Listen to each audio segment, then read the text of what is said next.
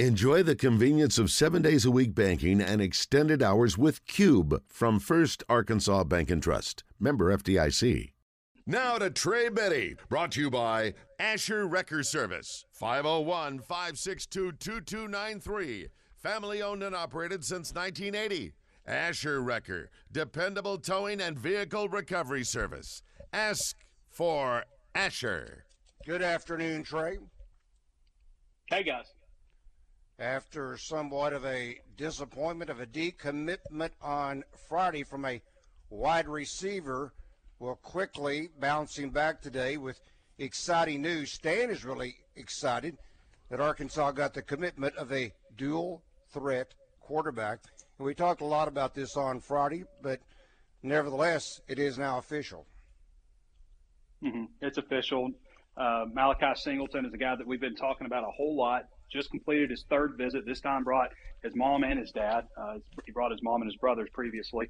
Brought his mom and his dad with him this time. I mean, the writing was pretty much on the wall the whole time, making a third visit all the way from Fayetteville to Fayetteville from uh, from Georgia, uh, Eastern Georgia, or excuse me, Western Georgia, I guess. But um, nice, nice looking prospect. Uh, we've talked about him a lot. Obviously, I've, I've said, you know, when you, you break down the guys that you feel Arkansas is really in the mix with, this was this was the guy on my radar, at least. I know it was on Danny West's radar uh, and a lot of other people. So six one, now listed at 225.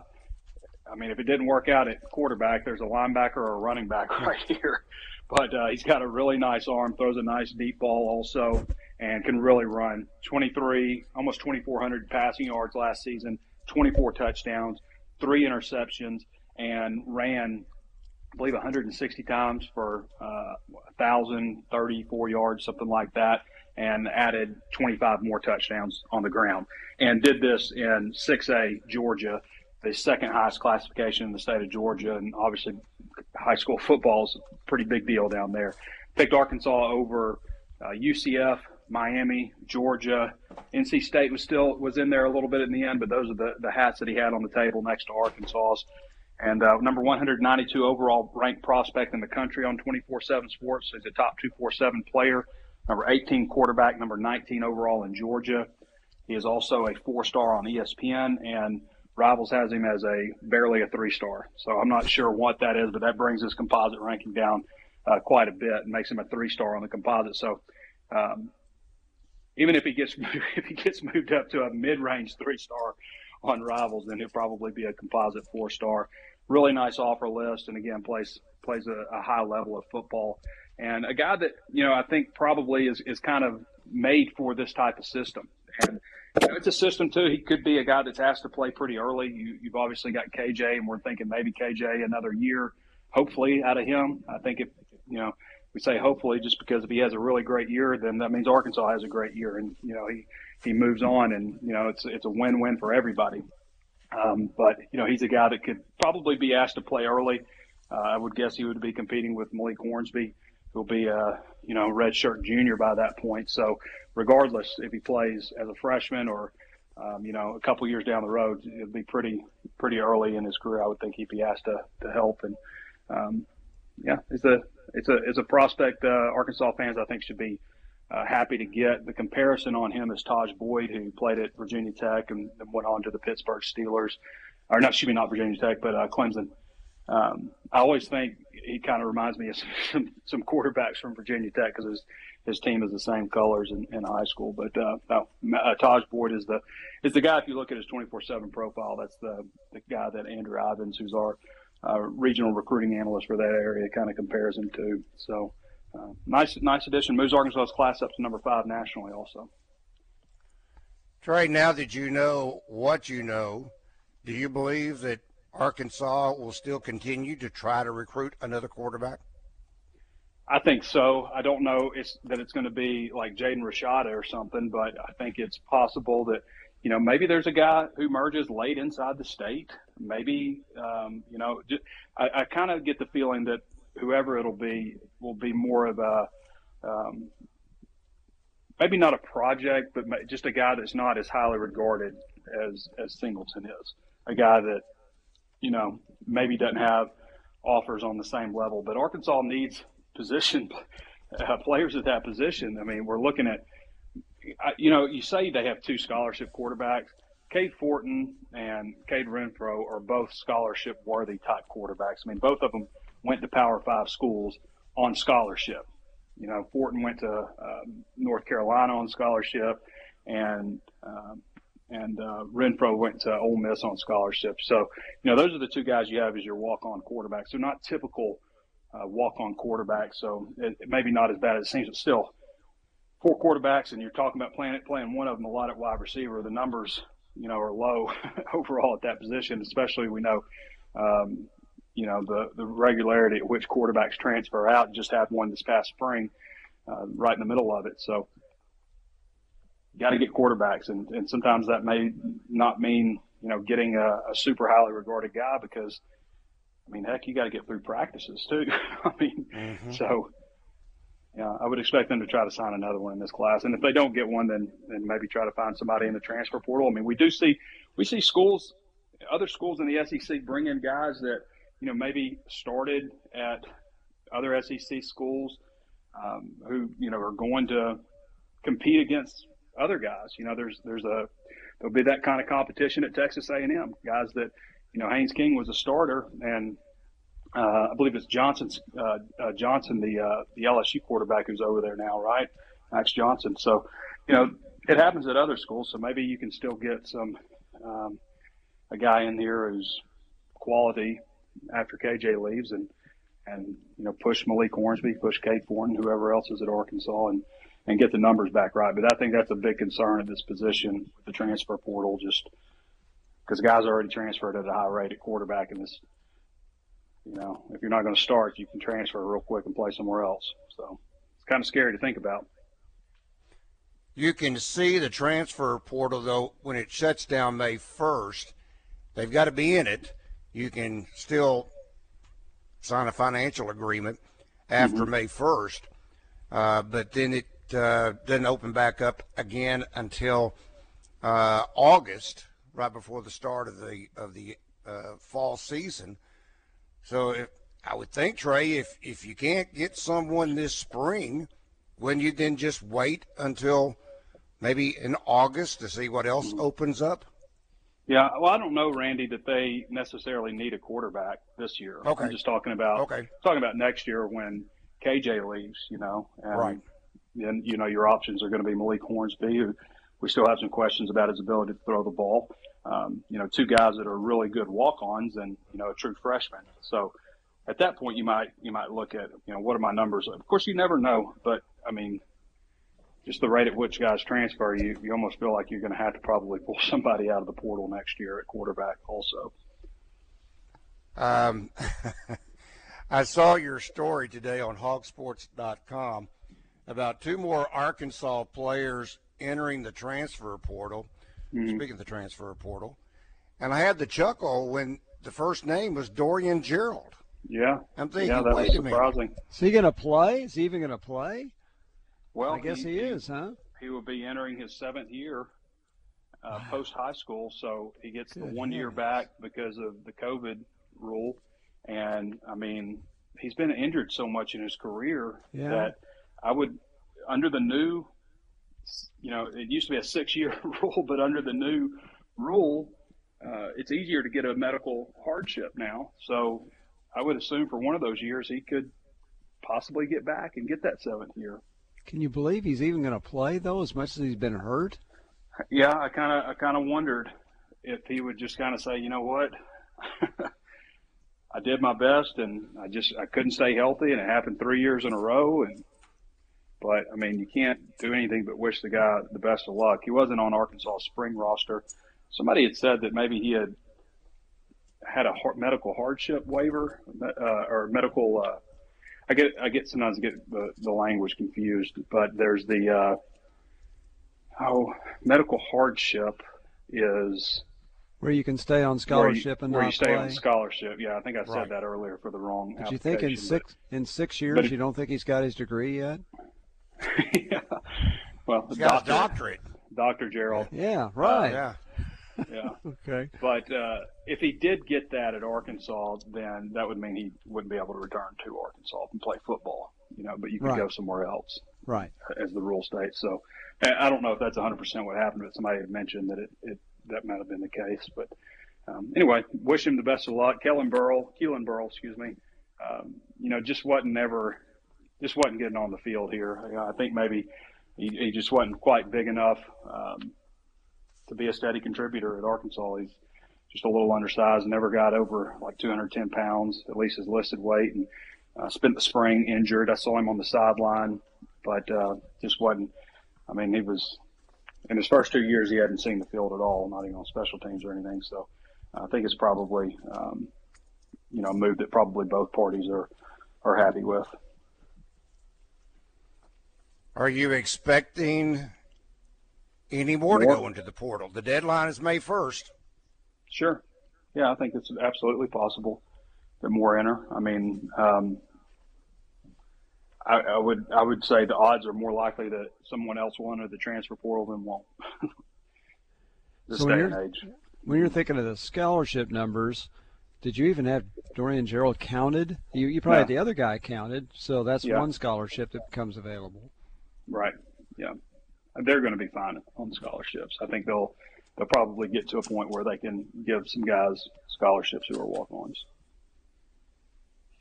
Hmm. Okay. Uh, let's talk with uh, Elwood. Elwood, good afternoon. You have a question or comment for Trey? Hi guys, I got a uh, the two part question about professional baseball. So I asked my one, and don't cut me off. I asked my important one. Uh, you know, when when we go watch a football game from high school to the Super Bowl, after the game, the winners and the losers commingle and they talk to each other and whatnot. Why is it? And it's always been this way that in baseball, Major League Baseball, the losers run for the dugout like a batch of scalded dogs. I mean, why is that? You mean every game? Well, well, number one, they play 162 games, so they don't all shake hands with each other uh, after every game.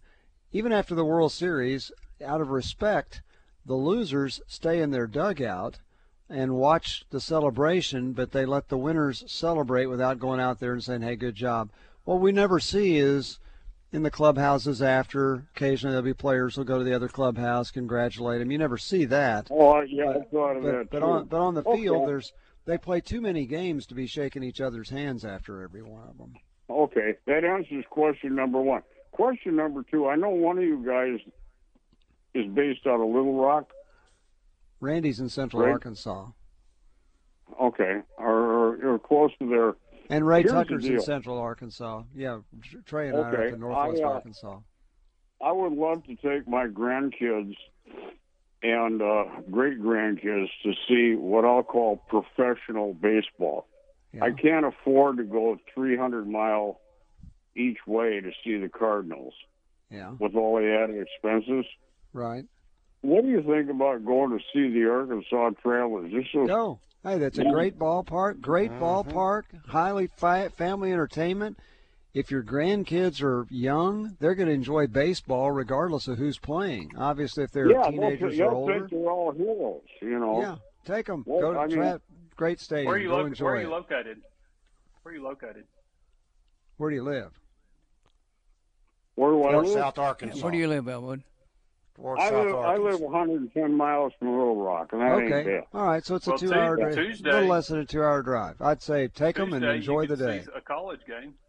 You can see UCA Yeah. and Arkansas play. Uh, well, at the reason I, I, you know, I, I, you know, I could go to ASU or something to see college, but I wanted Sure. the kids to see professional baseball. Yeah. When I was a very young boy, there was, uh, I lived in Montana in Great Falls, and there was a, a Class D or C league or something called the Pioneer League, and I saw a very young, I was just a kid, a very young Harmon Killebrew. I didn't know who he was from Adam Right.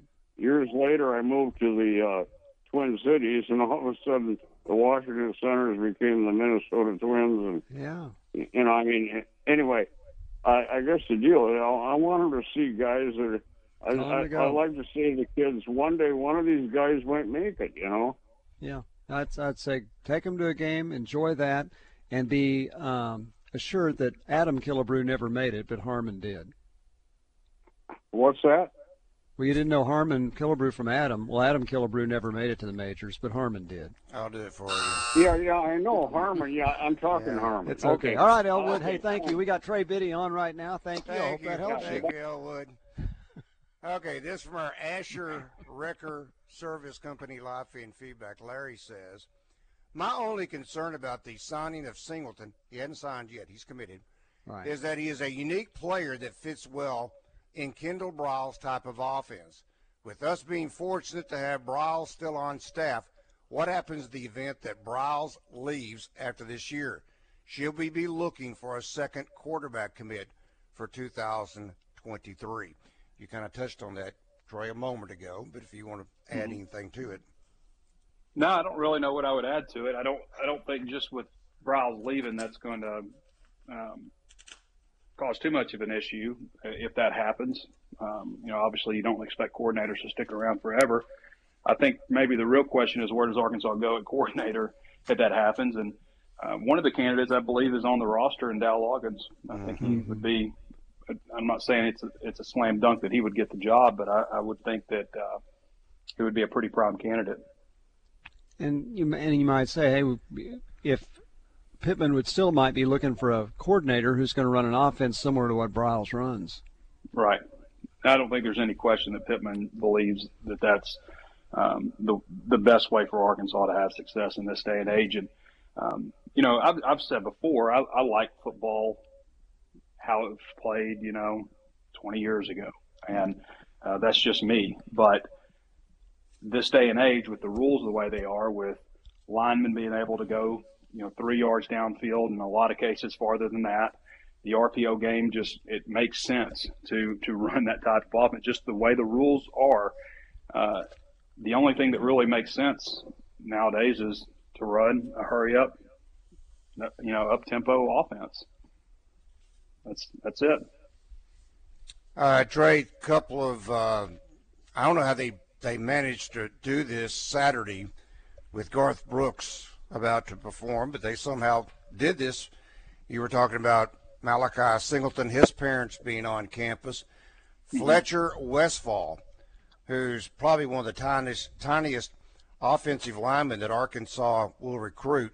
He's just 6'8", 320. He is a four-star recruit in the class of 2024. And then you Out of had Virginia. yeah, out of Virginia. Then you had um, a four-star defensive lineman, uh, Jamarius Brown, who's one of the better players in the state of Alabama. Period. 6'3", 280.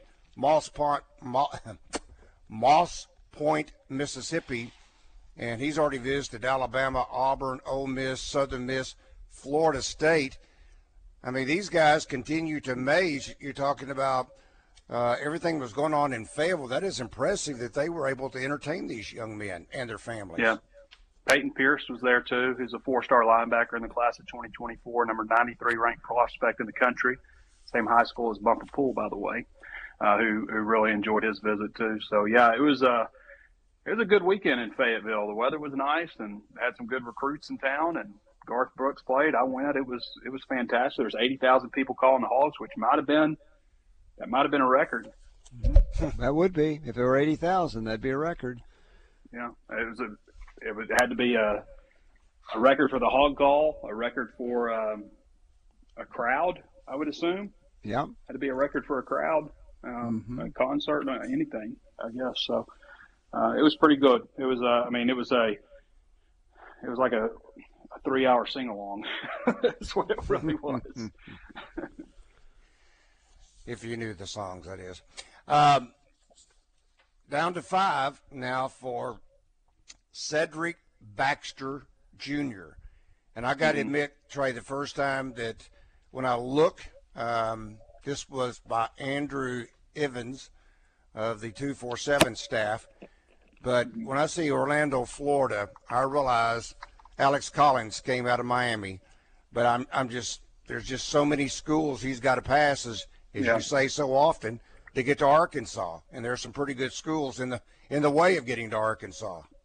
the thing that I liked about what uh, Bielema, Randy Shannon, Charlie Partridge, what those guys did uh, with recruiting Miami is Miami's far from everybody. So it doesn't matter mm-hmm. where where they're going. If they're going outside of Miami, they've got a they've got a distance to travel. So I thought that was kind of interesting because we've seen staffs like really hit the Panhandle area before because it's a little bit closer. But that you know kind of makes sense. But uh, Cedric Baxter is is big time, 6'1", 215 and fast, powerful, number 46 ranked prospect in the entire country, number four running back. And what is it? Arkansas, Florida, Miami, Texas, and A&M. A&M, yes, sir. Yeah, yeah. So uh, that's a that's a pretty elite group of, of programs there. So we'll see what happens. Maybe who has the best NIL deal when it's all said and done. All right, Trey. Comes into a lot of it. Yep. Yes, sir. We will talk to you tomorrow. This Trey Biddy of HawgSports.com being brought to you by Asher Wrecker Service.